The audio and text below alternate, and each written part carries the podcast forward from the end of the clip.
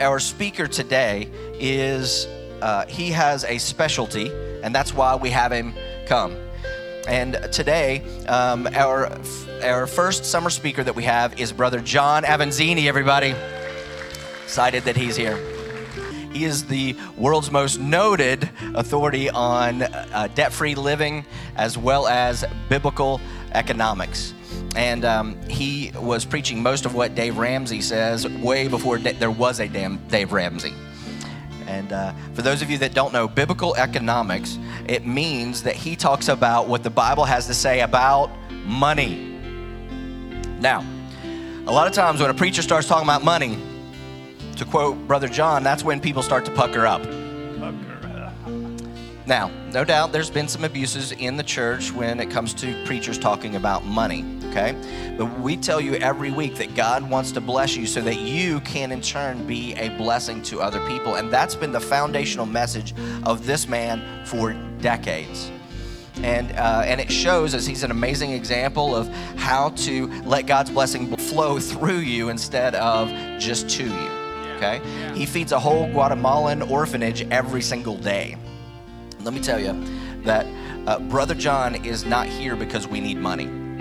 We are doing fine. We're not going to start a campaign. We're not fundraising. I'm not buying a plane, everybody. He is not here because we need money.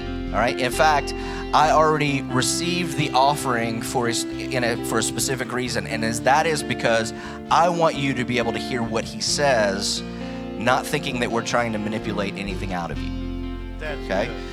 And so that that's why we did that. I want to remove all hurdles that we possibly can. Okay? Now, the we bring him here because so much of our lives involve and even sometimes revolve around finances. Yeah. Okay?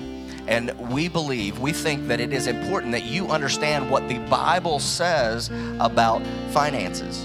And in fact, Jesus is very concerned he understands the power and the potential trap of money. He uh, he mentions money uh, approximately 15% of his in his preaching. 11 out of 39 parables mention money. He, he talks about it more than he talks about faith or prayer combined. And this is why Brother John has been here pretty much every year for the last 24 years. Is he's willing to tackle the topic of money and doing it in a very biblical and balanced way. He's published 52 books. He's actually working on his 53rd book with his grandson Jason, who's with us today. And uh, Brother John's been a pastor. He's he has led churches well.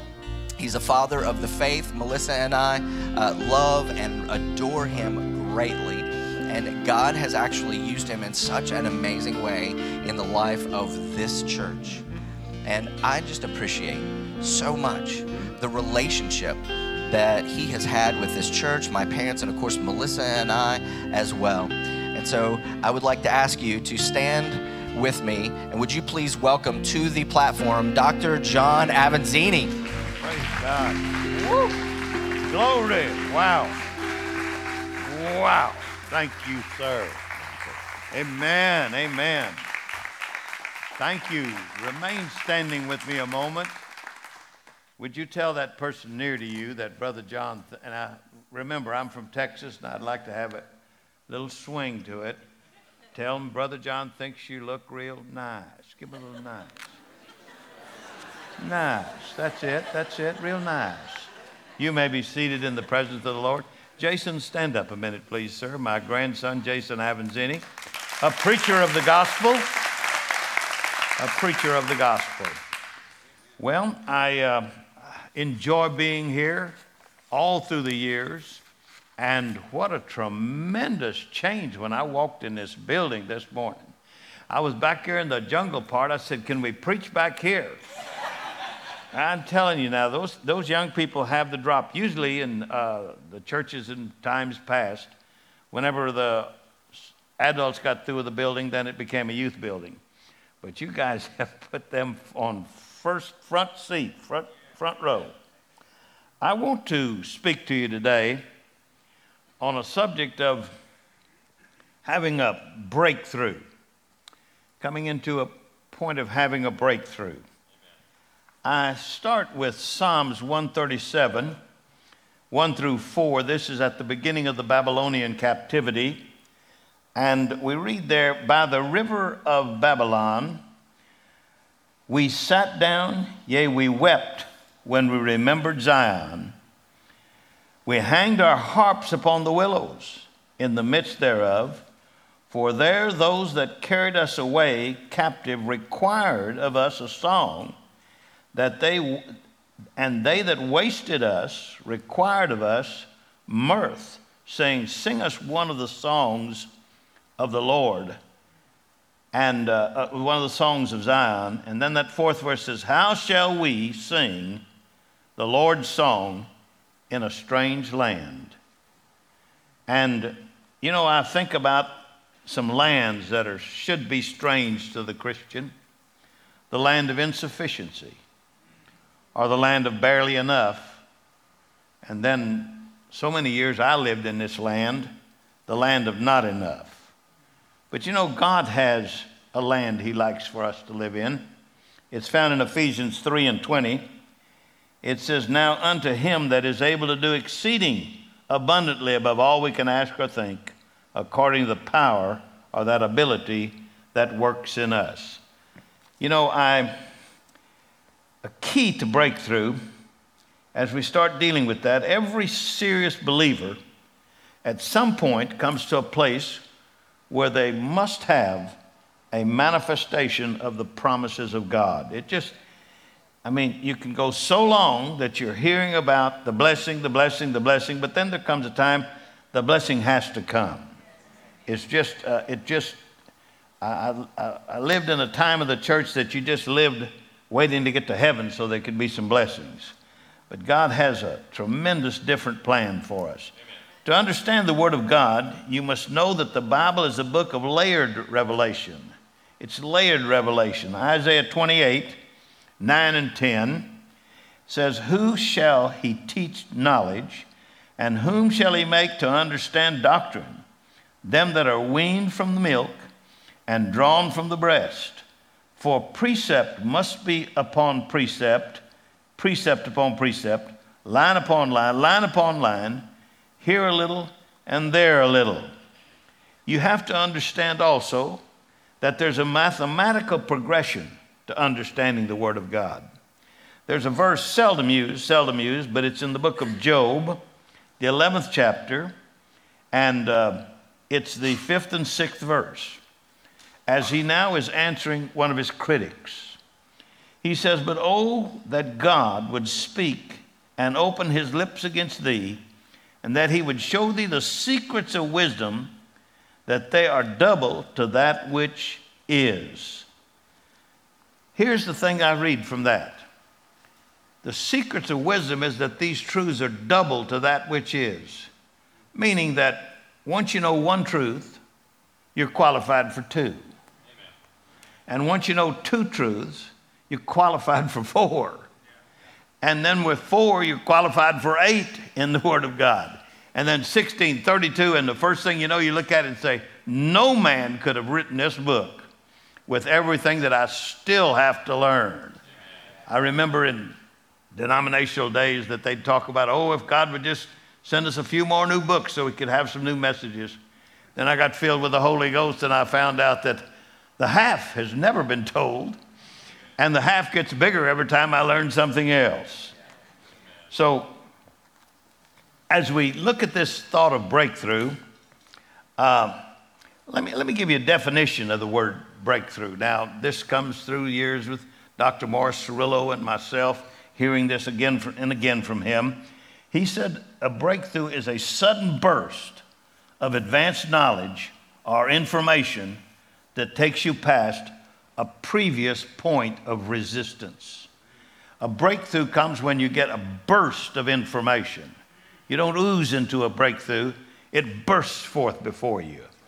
And so, along with this now, I'd like to move into another word that I want us to look at. That word is significant. Significant. And the definition from Cambridge Dictionary for significant it's something important, large, great. And then it, it goes especially in leading to a different result. When you have a breakthrough, you come into a land with different results. It's not the same old, same old when something significant takes place. Uh, or it causes an important change in your life. Now, the Bible speaks of a breakthrough. Probably the poorest church in the Bible talked about would be that church at Macedonia. And as the Living Bible says in 2 Corinthians 8 1 through verse 3, now I want to tell you what God in His grace has done for the church in Macedonia. Though they've been going through much trouble and hard times, they've mixed their wonderful joy with their deep poverty, and the result has been an overflow of giving to others. Now, we're talking about a church that was doing the giving out of the bottom of the barrel, and they got into some understanding that moved them into a joyous giving, and that joyous giving had to where all of a sudden they were giving out of the overflow in the barrel. Tremendous change took place here. But what changed? The third verse tells us they gave not only what they could afford, but far more.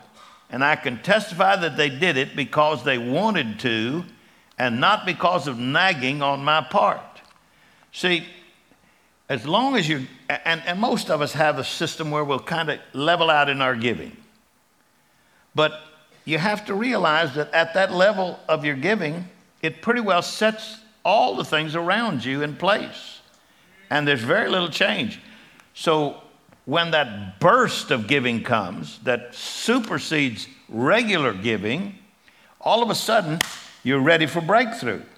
This is exactly what happened in this church in Macedonia. You hear talk about if you give it'll be increased, Luke 6:38 of course and other verses like that. But here we have experimentally in the book that there's a poor church to the point that they had to beg Paul to take the money for the poor saints in Jerusalem. They were probably poorer than the ones in Jerusalem. But anyway, something changed a breakthrough, a significant thing happened. They significantly had an offering that they brought forth, and it started a cascade, a cascade of activity in their life that comes forth that they overflow now in their giving. Well, let's look at some cases in the Bible where this has taken place.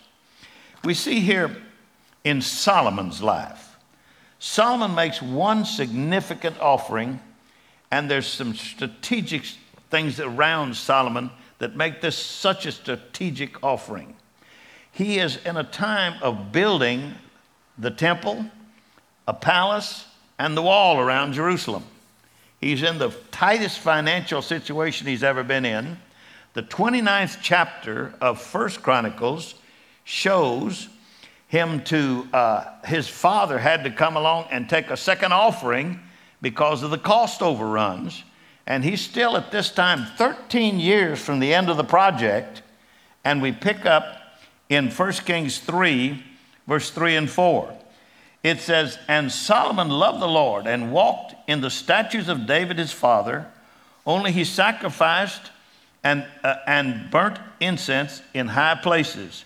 And the king went to Gibeon to sacrifice there, for it was a great high place a thousand burnt offerings did Solomon offer up on the altar.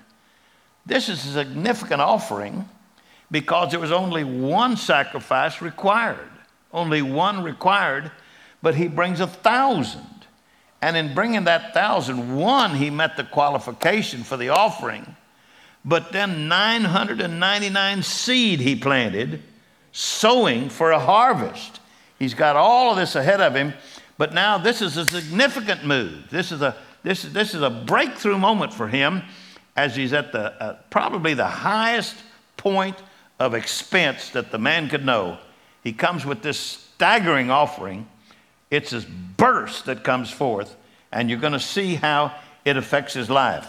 That first night in Gibeon, the uh, First Kings, the third chapter, and going on with the fifth verse now it's from the Common English, I take this Bible. The Lord appeared unto Solomon at Gibeon in a dream at night, and the literal says that night. God said, Ask whatever you wish, and I'll give it to you. Can you imagine what a breakthrough that is?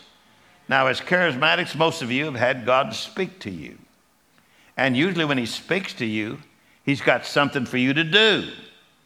But here, this significant offering has brought God to the bedside of Solomon and says, What can I do for you?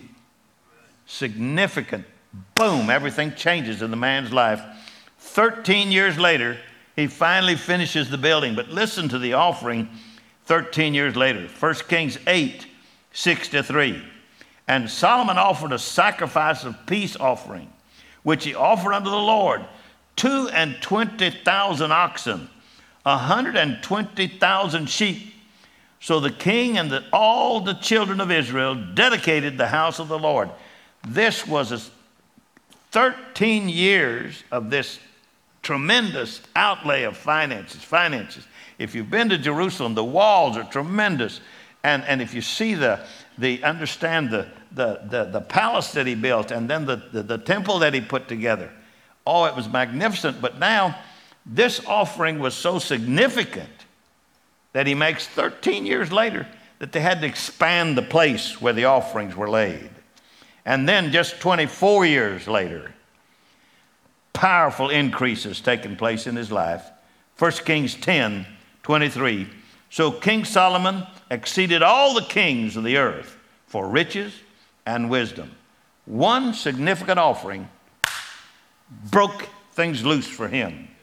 He was at the point of cost overruns, all kind of problems. A second offering having to be taken. Very embarrassing in the building program to have to come to a second or a third offering. But here he is at that point in his life, and he makes this significant offering. And with that significant offering, a breakthrough takes place. And Solomon doesn't come to the end of 13 years of building broke, but he comes with an offering that's unmatched outside of maybe the offering that Noah made himself that day, yet he sacrificed. Are you learning anything? You know, the widow with two mites gave a significant offering and immediately got Jesus' attention. Mark 12, 41 and 44 through 44. And Jesus sat over against the treasury and beheld how the people cast money into the treasury, and many that were rich cast in much. And there came a certain poor widow, and she threw in two mites. I'm going to stop here just a second. I have always had in my mind that in her lack of finances, that she was just so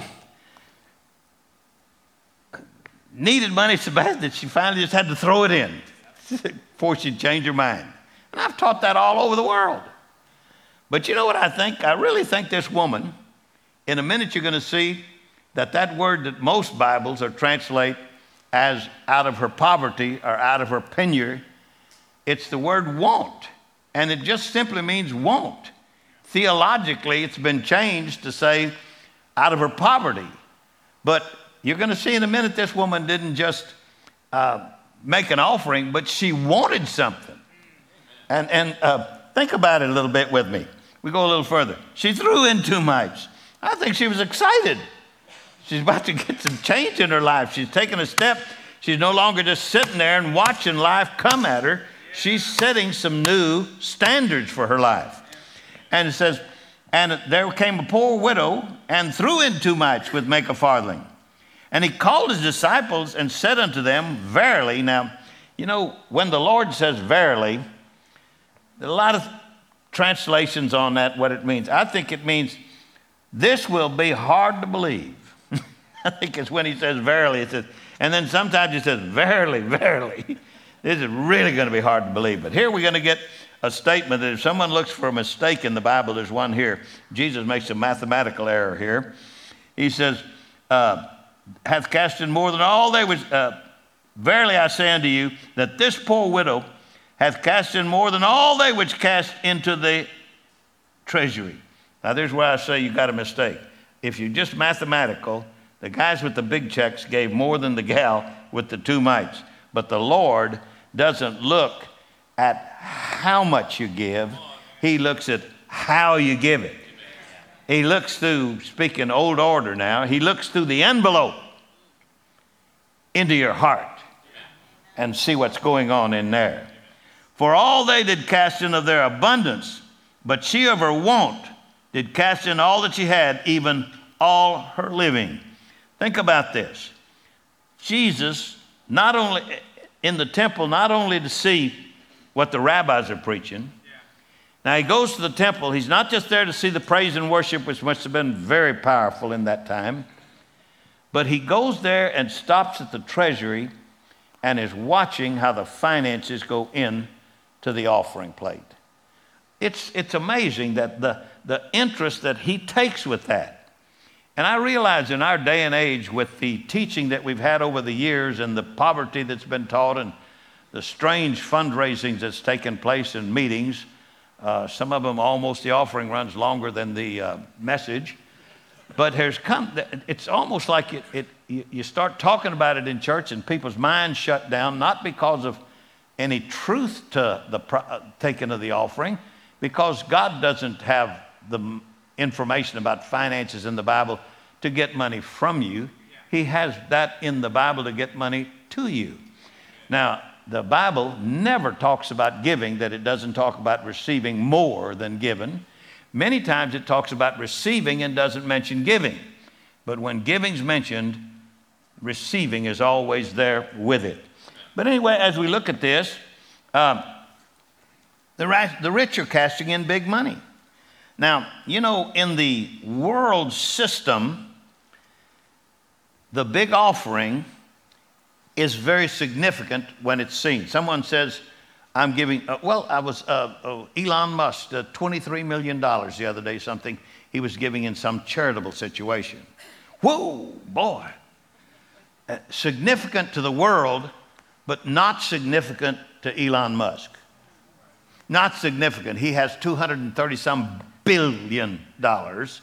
So, what happens many times is we look at this and we'd say, boy, these guys are really giving. But see, you have to understand that at 44th verse said they cast in of their abundance. That word abundance means their surplus. The shelves were all, stacked, were all stocked. The bills were all paid. This was discretionary money. They, they just dropped it in. And it looked big to everyone there. But the Lord knows that when He looks at an offering, I, have known times when I've we were in building programs or something, I'd open the envelopes, I was looking to see what was given. But you know, when Lord looks at your offering, He looks more at what you have left.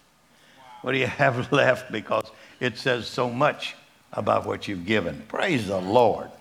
Well, go a little bit further, and the widow's offering was significant, very significant. The, uh, the 44th verse says, everything, even all her living. Now that's giving. When you're down, that you've given everything, and in those times, a person that was poor lived from day to day, and the money for that day, she put it into that offering. And why did she do it? Of her want.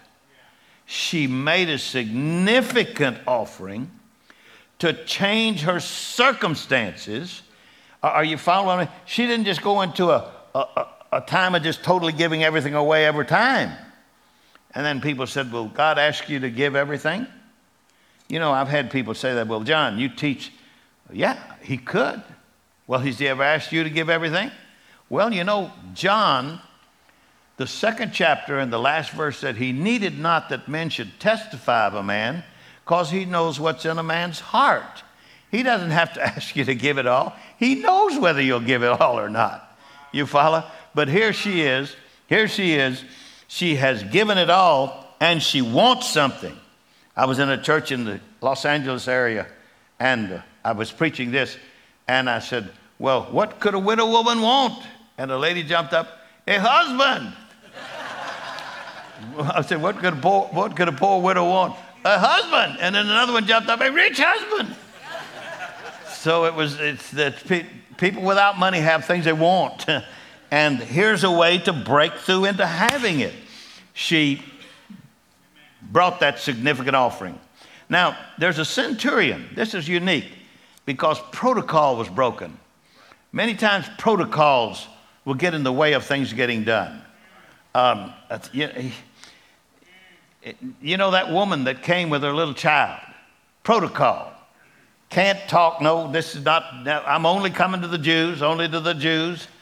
But then she says, Well, look, yes, we're the dogs, but we could have a crumb.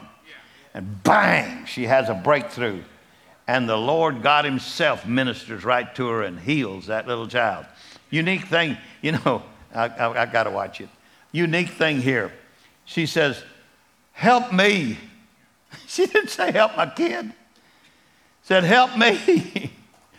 And people would say, Well, isn't that strange? No, no, I've seen some mothers that have had afflicted children and they need help. I mean, they're, they're worn thin, thin, thin, thin. She said, Help me. Just like the guys that carried the fellas up on the roof. You know, they had one arm longer than the other. They've been toting them around so long. He said, and when he saw their faith, I mean, this guy said, hey, they're easy. Let's open up, fall down here. He said, but when they saw their faith, they said, we want this guy healed. We're tired of toting him around. But anyway, we find that that breakthrough comes of protocol because uh, in Luke 7, 2 through 6, and a certain centurion's servant who was dear unto him was sick and ready to die. And when he heard of Jesus, he sent unto him the elders of the Jews, beseeching that he would come and heal his servant. And when they came to Jesus, they besought him instantly, saying that he's worthy for whom he should do this. He's made a significant offering, for he loved our nation and hath built us a synagogue. Now, protocol breaks. Then Jesus goes with them, gets almost to the house. Messenger comes out and says, Don't need to come in the house. We know all you have to do is speak the word, and he'll be healed.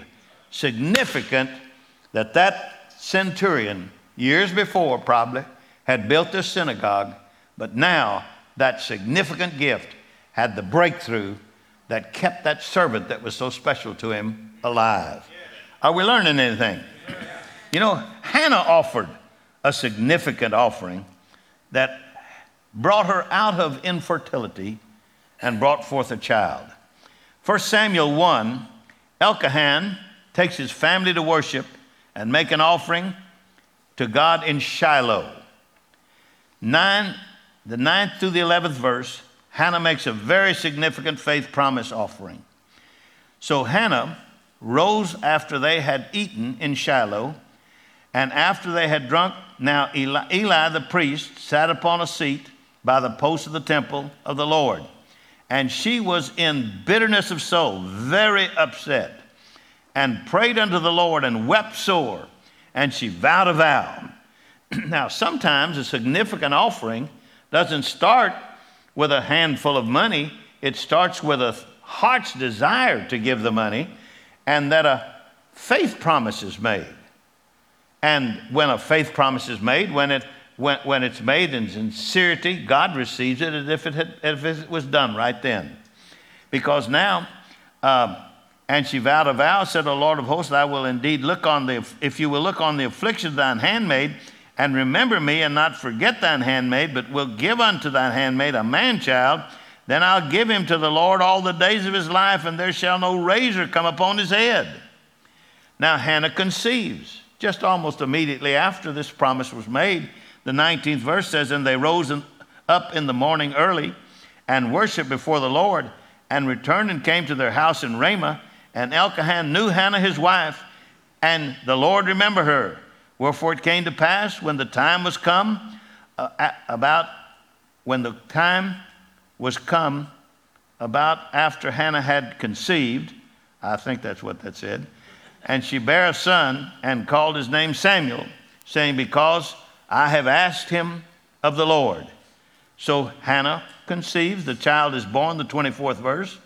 And when she had weaned him, she took him up with her, and three bullocks, and one ephah of flour, and a bottle of wine, and brought him unto the house of the Lord in Shiloh, and the child was young. Is that all after giving up one, one year with the child, after all those years of the aching of her breast for a child? That now she just, no, no, God doesn't do that.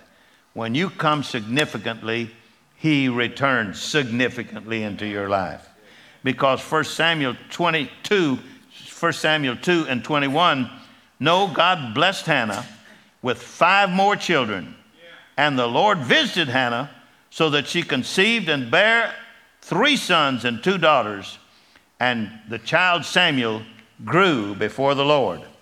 Hannah's significant offering opened her womb, and listen to this it brought her the desires of her heart. God, you, know, you get saved, it doesn't mean that you don't have desires in your heart any longer. And many times, financial pressures are there that keep us from having that desire of our heart. And, and, and, and, and I just say quickly, it's more difficult today to do things with a family. We've talked about that. Everywhere you go, you don't tell, no telling who's in the room next to you at the hotel. I mean, it takes some planning and it takes a little bit of money to try to have a proper kind of getaway with your family that you're not cast in and they're seeing a bunch of things that you just assumed they didn't have to see till they were older. Are you, are you grasping? She can see. Now, here's the one I like best God made a significant offering. God made a significant offering. He wanted something. 4,000 years of trying to work it out on, uh, on our cooperation with Him, it didn't work. So He now says, I want something. I want humanity. I want human beings, and I want them with me throughout eternity. And what does he do? John 3 14 through 16. And as Moses lifted up the serpent in the wilderness, even so must the Son of Man be lifted up, that whosoever believes in him should not perish, but have everlasting life.